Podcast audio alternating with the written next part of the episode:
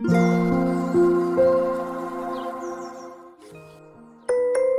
の番組は D ママカフェ著書情報音楽絵本読み聞かせなどのチャンネルです。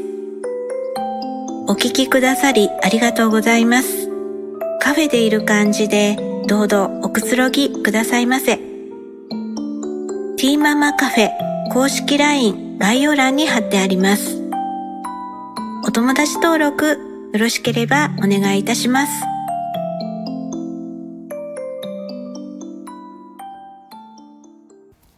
はい、えー、シリーズ化して、えー、Kindle の方であの今、えー、出版、えー、しています感覚過敏、えー、について、えー、ちょっとねあの前編の方をもう出版すでにしていますので、えー、こちらの方をね、えー、見ながらあの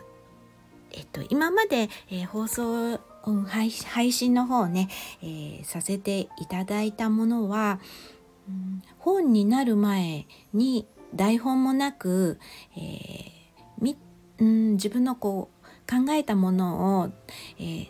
だいたいこういうのは話しようかなっていうのをメモ書きしてあったのをずっとあの取りためて配信を、え、やってたんですけれども、えーと、実際にね手元にもう本が、えー、できてるので、えー、ですのでまあちょっとこの電編文のあの感覚過敏の方をね、えー、まあ、簡単にまとめているのでねあの皆さんに分かりやすいような、え形になっておりますのであの、まあ、ちょっと初心者向けの、え感じなのでねあの、え作ってあります。でこちらの方をちょっとあのうん読んだりえー、自分のこううんその時の気持ちとか、うん、そういうふうな感じでね簡単にちょっと、えー、配信の方ねさせていただこうというふうに思っています。あともうちょっとね残っていますのでこれをちょっと小分けしながら、えー、えー、させていただこうというふうに思います。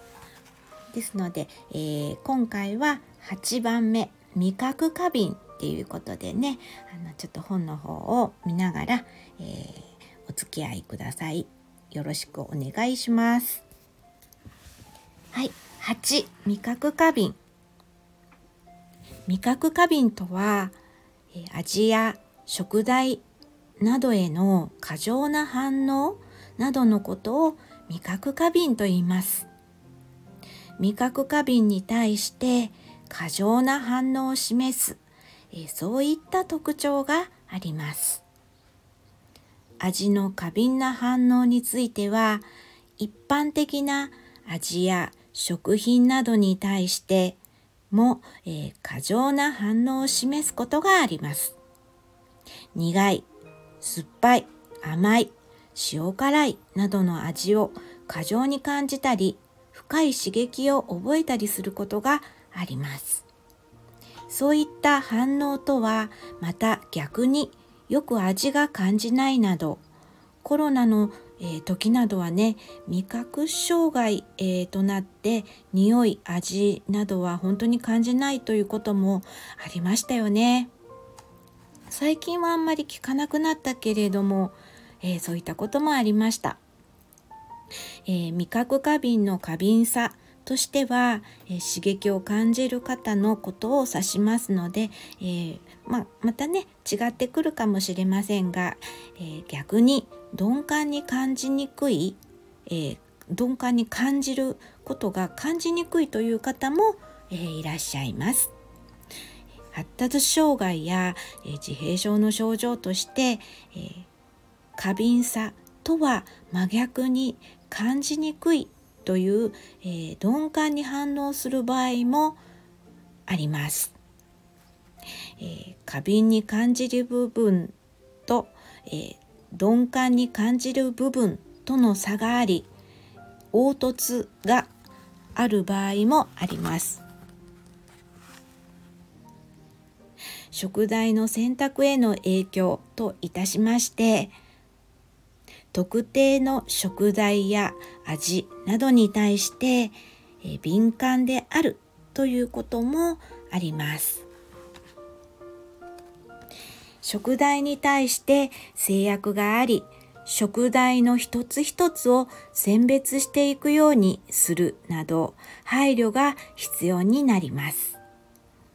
また配慮しなければいけない支援者側や受ける当人側ともに、えー、そういったことに対する制約を感じることがあります。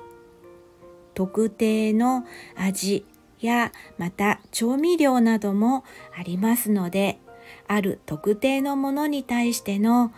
過敏さがある反面ある特定の食材を好むこともありますまた食事の制約も起き味覚過敏の方は特定の味や食材に対する過敏な反応があるため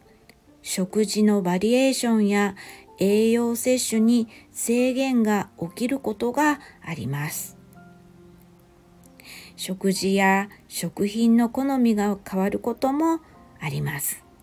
個人によって異なるため感覚過敏の症状がある場合はこちらも専門家や医師に相談していただくように、えー、してください。栄養バランスのこともありますので、えー、その病院によってはねあのそういったあの食事の指導も、えー、丁寧に、えー、行ってもらえる、えそういうあのアドバイザー的なねそういう方も、えついてるところもありますので、えそういったことも、えまたねあのその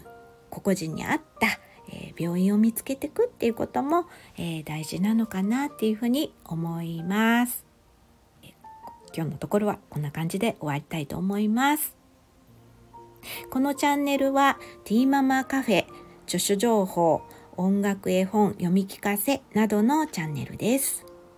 お聴きくださりありがとうございます。それではまたお会いしましょう。